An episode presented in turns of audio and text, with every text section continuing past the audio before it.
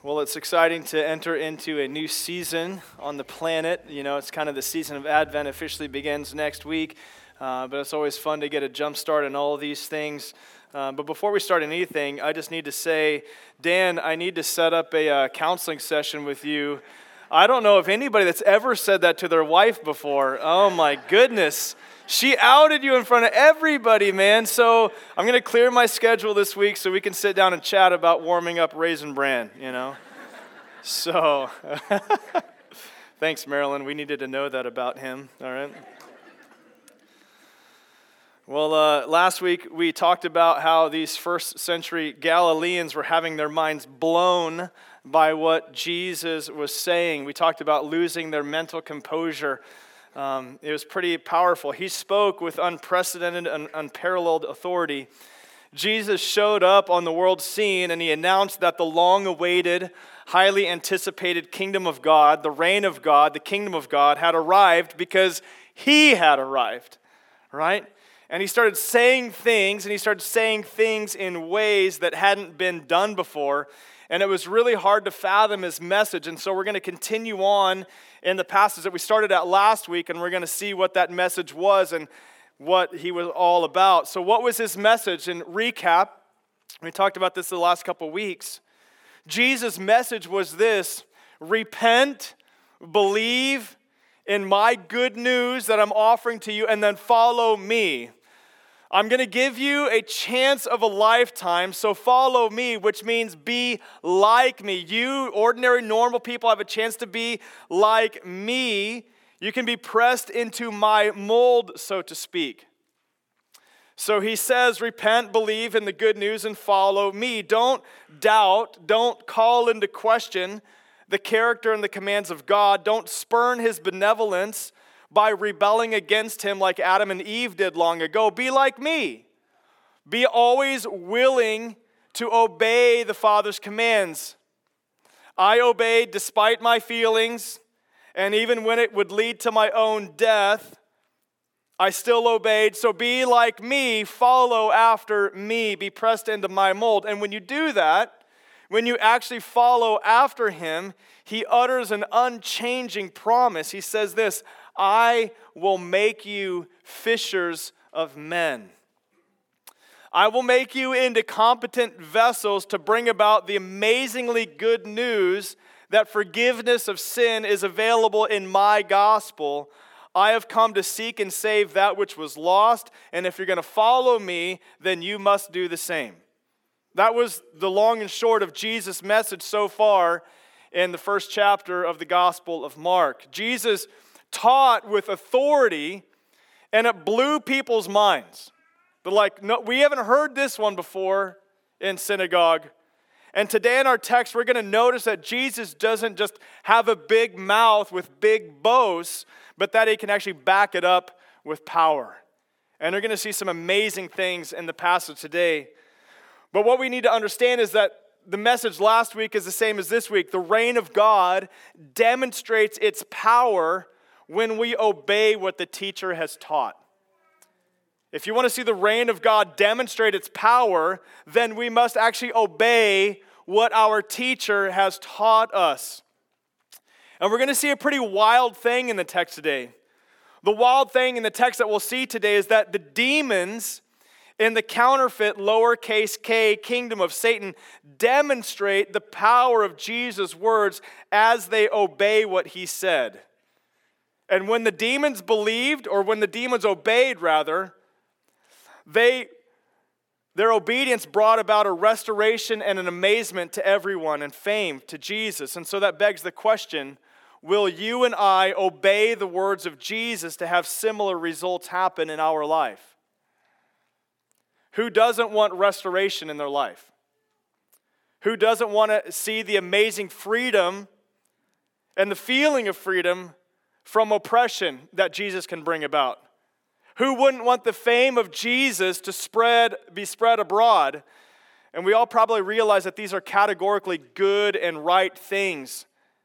And so we ask ourselves the question well, how do we get there? Well, we must obey what the teacher has taught. And when we obey, others will see the power of God and the reign of God on display in our lives and others will be able to see it as well. We'll see it and they'll see it. And when they see it, it will look like a very attractively baited hook that they might latch onto as well, so that they can be plucked out of the dark, watery chaos that they've been accustomed to living in for so long. They too can look to the one who is offering them the freedom of forgiveness instead of letting them swim in a sea of judgment and chaos for all of eternity. So that's what we're going to see in the text today, and it's going to be powerful. So let's go ahead and open up into the text into Mark chapter 1. The words will be on the screen, but I encourage you to follow along on your device or in the physical copy that you have in front of you as well as we open up to Mark chapter 1 and ask God's blessing to be upon us as we open up this word of life. It says this in Mark chapter 1, verse 21. And they, remember, these are the first four followers of Jesus with Jesus, and they went into Capernaum, and immediately on the Sabbath he entered the synagogue and was teaching. And they were astonished at his teaching, for he taught them as one who had authority, and not as the scribes. And immediately there was in the synagogue a man with an unclean spirit, and he cried out, What have you to do with us, Jesus of Nazareth? Have you come to destroy us? I know who you are, the Holy One of God. But Jesus rebuked him, saying, Be silent and come out of him. And the unclean spirit, convulsing him and crying out with a loud voice, came out of him. And they were all amazed, so that they questioned among themselves, saying, What is this? A new teaching with authority. He commands even the unclean spirits, and they obey him and at once his fame spread everywhere throughout all the surrounding region of Galilee. God, I pray that you'd add your blessing to those of us who are here reading, seeking to learn from you, seeking to put into practice every word that we hear today, every word that we read in this copy of our scriptures, that we put it into practice in our lives, so that you might be honored and glorified to the amazement and the fame of your name and the amazement of other people to see how you can bring about such an amazing liberation. So, God, I pray that as we open up this text and as we walk through it slowly, that we'd be able to see all the things that we need to see here today. It's in Jesus' name we pray. Amen. All right, let's walk through this text slowly and see what we can observe. Starting in verse 23, it says this And immediately there was in their synagogue a man with an unclean spirit. So please do not fail to notice something here. The location is very important. Remember the three golden rules of real estate? What are they? Location, location, location, right? So here's a man in their synagogue with an unclean spirit. Where was the man with the unclean spirit? Answer is in the synagogue. What was a man with an unclean spirit doing in synagogue that day? Is that even allowable? Aren't you supposed to keep this place clean? And we mentioned it last week that the synagogue was both the social and the religious centers of town in Judaism. People that had pressing re- religious or social needs could assemble there in hopes of having those needs met. But here we have a man with an unclean spirit there. And here's something we're not told how that unclean spirit was evidencing itself in that man's life, it's just generic. Mark just says, hey, there was a man in their synagogue with an unclean spirit, period. So sometimes in the Gospels, as strange as it might sound to a 21st century American mind and people like us, unclean and demonic spirits had such control over the people that they were possessing or influencing that some people couldn't speak. They were mute. We'll read about it later. People oppressed by demonic hordes to the degree that they had physical blindness. Another man that we read about in the Gospels was giving evidence to his demonic oppression by his madness to the degree that he was self injuring himself. He took sharp objects like stones and he dug into his own flesh, probably with the vain hope of trying to cope with the pain of his strong emotions and the intense pressure from unrelenting and upsetting relational problems in his life. These feelings were too difficult for this man to bear, so he would take sharp objects and bear down on his body and cut himself in a vain attempt to feel something. To maybe watch the pent up rage or the sorrow or the rejection or the guilt or the shame or the emptiness of his life just flow away in a crimson river. Those attempts for relief didn't work for that man. But what did work was the freedom that was offered to that man by Jesus Christ when Jesus showed up on the shoreline of his life. We're not preaching those texts today, but what we are going to see in our text today is we don't know how this evil spirit gave evidence to itself in this man's life. Mark doesn't tell us. And in my opinion, listen, that's even scarier. When something is so subtle that potentially it escapes notice, when it flies under the radar, so to speak, and the depth of deception is so undetectable that we can enter into solemn assemblies of corporate worship and do religious duties alongside everyone else with an unclean spirit, we are in a world of trouble. So that's a very dangerous place to be, and destruction is just around the corner for this man. So track this, track it carefully.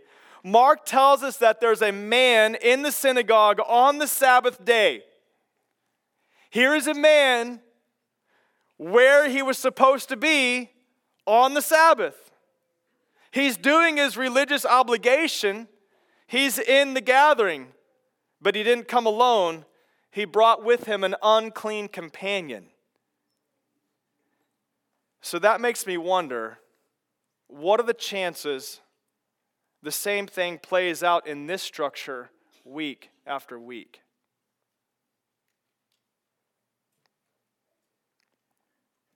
There's no doubt in my mind that there are people here in our attendance today who this very moment are under the oppressive dominion of evil, unclean spirits. And you're like, well, who? Well, don't look to your left and your right. If I would have handed out mirrors to everyone in attendance today, now would be the time that I'd ask you to pull them out and see who you see in the reflection. Do you know that every time that you and I fail to take God at His word, and fail to obey what he has clearly said in his word, we're falling for the same trick of Adam and Eve fell for in the beginning when they were under the influence of the deceiver. So, this should be something that's humbling for all of us. Every time we sin and we fail to believe what God has said and we take matters into our own hands and our old Adam nature has been stimulated into action by our deception, we're, we're, we're under the influence of unclean spirits. We might be in this solemn assembly today, and our uncleanness might be undetectable to us. It might be undetectable to others, but the king of the kingdom is very aware of it. Or maybe, maybe you've grown very comfortable in your uncleanness. Or maybe your uncleanness has been tolerated by the masses here for so long that we've all just kind of turned a nonchalant eye to known areas of sin in other people's lives. We might be tempted to think, oh, well, that's just so and so. That's just who they are. Well, that's a very sad situation. We should never grow comfortable with any area of our lives or other people's lives that are sticking out of the mold, so to speak, that we're to be pressed into to look more like Jesus. And if we have areas in our lives that are sticking out of the mold, when the mold comes down, they should be cut off. But sadly, sometimes we're deceived by demonic hordes into thinking that the gospel of Jesus Christ really can't actually penetrate hardened hearts to actually change them. That's just who they are. They've always been that way. We just kind of turn a nonchalant eye, we tolerate it. We think that the power of Jesus is somehow limited and cannot change those who actually need to be changed. And so we just think, well, that's just who they are, or that's just who I am. I haven't been changed so far, so what hope is there now to change? Listen, when salt that loses its saltiness, it's only good for one thing to be cast out and trampled on. That's not good. So, if you have areas of uncleanness in your life and you're here in this gathering of the King of all kings, you need to come to the grip of the very hard and yet very freeing truth that you need to change. You need to change. You might be here, but your life is in direct violation of the one you are called to be like as a disciple of Jesus Christ. So, listen, I know this. Track here for a moment. I know that there might be an uneasiness in the room. There might be an unsettled nature in your soul right now, and you might be wondering if I, as the preacher, am thinking about you. Maybe, maybe I'm singling somebody out today. You might feel like all eyes are on you right now. You might have your fingers crossed, hoping that I don't start naming names that would get really awkward real quick. We'll get ready for an awkward moment. I'm not going to name names, but I am going to name one name so as to set an example that will hopefully wake us all up from our casual slumber. Now I got your attention. now every eye is peeled. Every eye is attempting not to make eye contact. Good. Now we're ready to hear. The individual that I want to call out publicly today has the first name Olive, and their last name is Us. Everybody's like, whew, oh my goodness. All of us is someone who comes to this congregation every single week. All of us is faithful in weekly Sabbath day attendance. But all of us needs to be called out here today. I know it's awkward, but I'm compelled to embrace the awkwardness for the sake of honoring the God of this assembly. All of us, you need to hear and heed the words that are coming out of my mouth right now. I am preaching to you the gospel of the Lord Jesus Christ who has come to seek and to save you from your lostness and give you new life, and life that's abundant. But you must listen. You must internalize, you must grasp these truths week after week by faith and live them out in order to find the freedom that your soul is longing and yearning for. Your soul has been pleading to be set free from the decaying matter of your old nature. Now is the time to let it experience that freedom that is being freely offered to you in Jesus Christ. All of us, this will not just happen by your weekly attendance of your religious gathering and duty. You must have a real, personal, encounter with the risen Lord as He is authoritatively speaking to you through this preaching time, and you must respond to what He is saying to you in your heart of hearts. Yes, all of us. You can come here with your old nature. Yes, all of us. You can even come to this religious assembly under demonic influence, but please don't leave here with it or under it. Submit yourself to the one who has the highest authority. All of us, submit yourself to the one and in whose name we are all gathered here. And we're going to see what happens when we do submit to the one with the highest authority next. Look at this. And immediately there was in their synagogue a man with an unclean spirit and cried out, What have you to do with us, Jesus of Nazareth? Have you come to destroy us? I know who you are, the Holy One of God. This is amazing. Here we have two declarations and two questions by demons. Look at what happens here. The unclean spirit recognizes a few things about Jesus. First, there's the recognition that Jesus was a human. Jesus was a man from Nazareth, of all places. But the demon also identifies Jesus of Nazareth was also the Holy One of God. This was a title used in the Old Testament for God Himself. So the demon understands some pretty massively deep theology here. The demons declared what theologians call the hypostatic union. The demons declared the two distinct and two complete natures of Jesus, the Son of God, incarnate. It's pretty impressive. Jesus was a man from Nazareth and simultaneously the Holy One of God. Last week we talked about the mind blowing teaching of Jesus. This week we see the mind blowing declarations of demons. Wow, they get it. But that's not all. Look what the demon knows what this God man has the capacity to do this God man has the ability to destroy them. Wow. So look at what the demon says next. They formulate a question and then they follow it up with another question. Question one What have you to do with us? And have you come to destroy us? Question marks.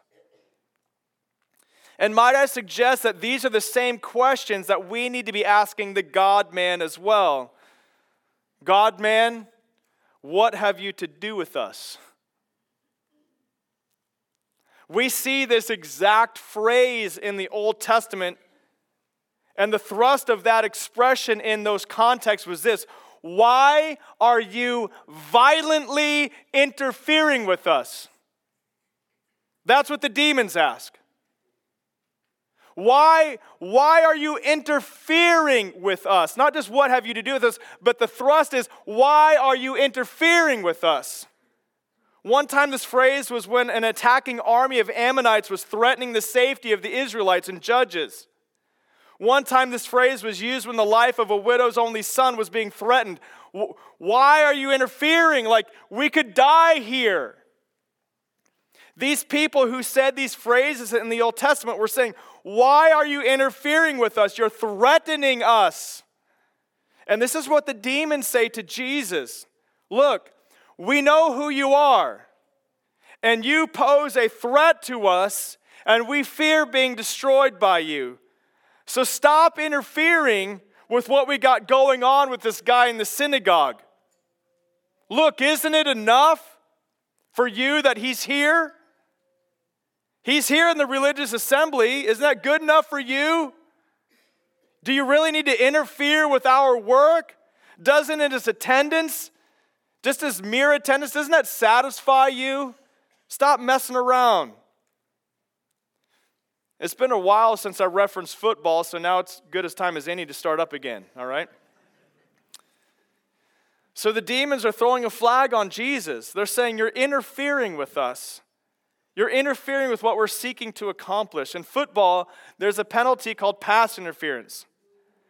And it happens as a ball is flying through the air on a pass play. When the ball is in the air, both the receiver, the offensive receiver, and the defensive back have a right to catch that ball as it's spiraling through the air. Either team can attempt to possess the ball. However, if the offensive player or if the defensive player pulls on the opponent's journey, jersey, or he puts a hand on the opponent's back or their shoulders, or makes any type of physical contact with their opponent while the ball is in the air, it's called pass interference. In the NFL, pass interference is a spot of the foul penalty. So it can be very, very costly. It's not just a 5, 10, or 15 yard penalty. The penalty is enforced wherever the spot of the foul occurred. So if you just launch a ball downfield, and if you interfere with the attempt to catch the pass 40 yards down the field, it's a 40 yard penalty. If you're on defense, you don't want interference calls. They're very, very costly. And that's what the demons are saying here. Jesus, you're interfering with us and it's going to cost us something. We have a right to possess this person and influence this person just as much as you do. So stop coming around here with your kingdom talk. This is our synagogue. Don't interfere with what we got going on here. If you do, it will cost us too much. If people hear you out and they start obeying your volitional exhortations to repent and believe in the kingdom of God thing that you claim is at hand, it will destroy our ability to keep people in the dark. And so they say, Are you here to interfere with us? Have you come to destroy us? And the simple answer to that question is yes. Yes. The Apostle John says this the reason the Son of God appeared was to destroy the works of the devil. And now get this they're in the synagogue with the unclean spirit. These demons are quaking or, or shivering, right? They don't know what's going to happen, but they kind of do know what's going to happen. And they ask these two questions Are you here to interfere with us or stop interfering with us? And have you come to destroy us? The answer is yes. And get this how will the work of demons be destroyed? In this text, it would be by the means of the words coming out of Jesus' mouth. His words, if heard, received, believed, apprehended by faith, then acted on upon, regardless of how people feel, will bring about a liberation and shine a great light that the kingdom of darkness will not be able to cover up. The dark, deceptive deeds of the demons will be exposed for what they are dark and deceptive. And if Jesus shows up and he sheds some light on those kept in the darkness, the demons will have the unpleasant experience of knowing the look people get in their eyes when the veil of darkness has been removed and they're transferred over into the kingdom of light and life, and they're embraced by love. The demons were threatened because they knew that if Jesus' words were heard and acted upon, everything that they were formerly successful at, keeping people in deceit, would be eradicated and overthrown. And the means of this interference were the words of the Holy One of God. People, we have it.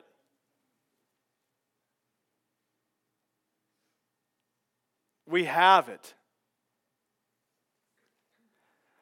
These are the inspired words of our holy God. This word will mess with your life, it will interfere with darkness in your life. This word is sharp. This word will cut. This word will be like a sword that pierces it will be a mirror that reveals things to you. It will be like milk that can nourish you. It's like a seed that can grow in you. It's like a light that can shine on you. It's a fire that can consume you, and it's a hammer that can shatter you. The Word of God comes into our life to interfere with you, but it won't destroy you. It will destroy the works of the devil in you and allow the real you to walk in complete and total freedom. Amen? Man, that sounds good. But for us to have this as our reality, we must know what the demons knew. And as ironic as this sounds, we must do as the demons did. What did the demons do? Well, let's finish the passage and find out. Verse 25 But Jesus rebuked him, saying, Be silent and come out of him.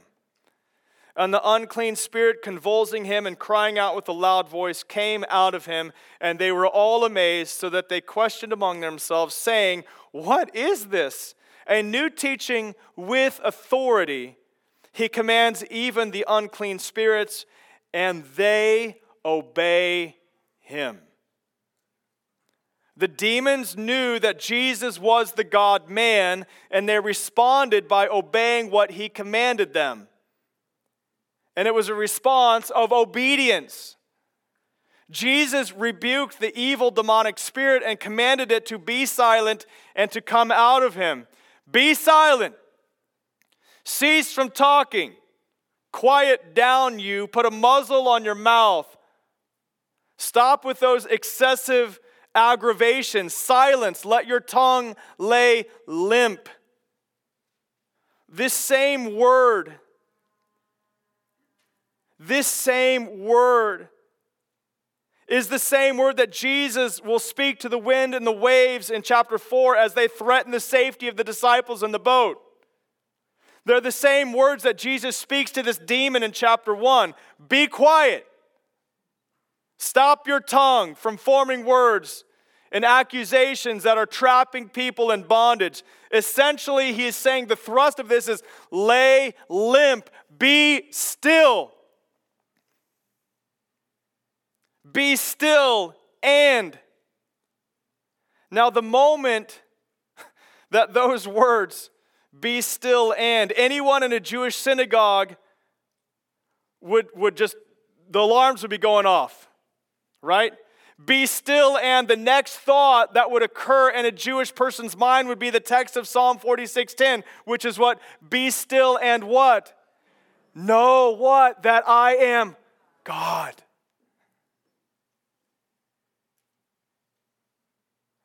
These demons, by their own admission, knew that Jesus was God.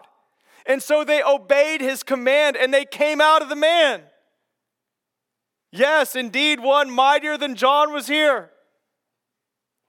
And Jesus commanded the demons to come out, and they did. And when they did, there was an amazing display of Jesus' power and authority, palpably evident to the degree that all those who witnessed this display of teaching and power collectively said, What is this? What's this? A new teaching and with exousia, authority.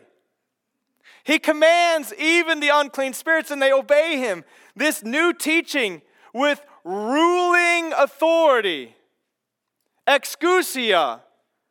This is kingdom talk this is rulership language. This is dominion. This is subjugation. This is stuff we talked about a few weeks ago when we talked about Adam and Eve given authority and dominion over the creation to establish and create order, to be fruitful and multiply and spread the reign of the kingdom in the creation. This word, exousia, is kingdom language. It's to have an authority over a domain or a sphere of influence. So here's the thing can you just imagine being in the synagogue that day. The people in the synagogue that day heard a demon give a testimony that it felt threatened by Jesus interfering with its dominion and expressed concern for being destroyed. The people heard Jesus, the God man, command with kingly authority over the demon to come out. Then they saw the responsiveness of obedience of the demon that resulted in a man experiencing freedom from oppression to the absolute amazement of everyone there. So a demon testifies, Jesus speaks, the demon obeys, a man is freed, and everyone is amazed. This is probably not their normal average Sabbath day experience, but maybe it should have been. Maybe it should be for us. People, listen, every week the word of the king is preached here. Every week. This word is being planted, it's being sown, and it's been planted in your heart. And it can grow and it can yield amazing results in your life that will amaze you and it will amaze other people. They're not like that anymore. They've changed. Something happened. There's a new ruler in town. It's like they've got a new teaching that had authority. But this must fall on the good soil of your heart. And the people in the synagogue said, This teaching we heard, it had authority. It wasn't like religious scribes that would offer their take on religious matters or various interpretations. They said the guy we just heard speak spoke like a king. He spoke as if he had authority over the physical and the spiritual domain. And we, the readers of Mark, say, Yep, that's exactly what you heard. And Mark ends this section with a summary verse saying, verse 28, and at once his fame spread everywhere throughout the surrounding region of Galilee. So here it is. We're, we're rounding the end right here. Here's the ironic kicker in this narrative. The reason Jesus' fame spreads everywhere throughout the region was because of the obedience of demons. If that's the case, what would happen if we, as his obedient disciples, decide to obey what he is calling us to do and to become? He said, I'll make you fishers of men. Jesus caught one in the synagogue that day. And it resulted in a freedom and a whole new way of living. And if you and I want the fame of Jesus to spread everywhere in our lives and in the surrounding area of Lynden, Everson, Blaine, Custer, Nooksack, Bellingham, the Great White North, then don't just be amazed with the teaching and commands of Jesus, actually obey them. God, I pray for us that we would obey. God, I know it's not easy. It's not rocket science either. It's something that we can't bring about in ourselves, and so we're completely dependent upon your Spirit to do that. But that's exactly why you came to this earth to show us, even as Marianne read, show us the way. I am the way. Be like me, be pressed into my mold. God, you were born to set and deliver your pe- to set your people free and to deliver them from the domain of darkness and into the kingdom of your beloved Son. God, I pray that you would rule in all of our hearts alone. God, as we conclude this gathering, I pray that you would encourage us to actually obey what we've been instructed to do today. It's in Jesus' name we pray. Amen. I want to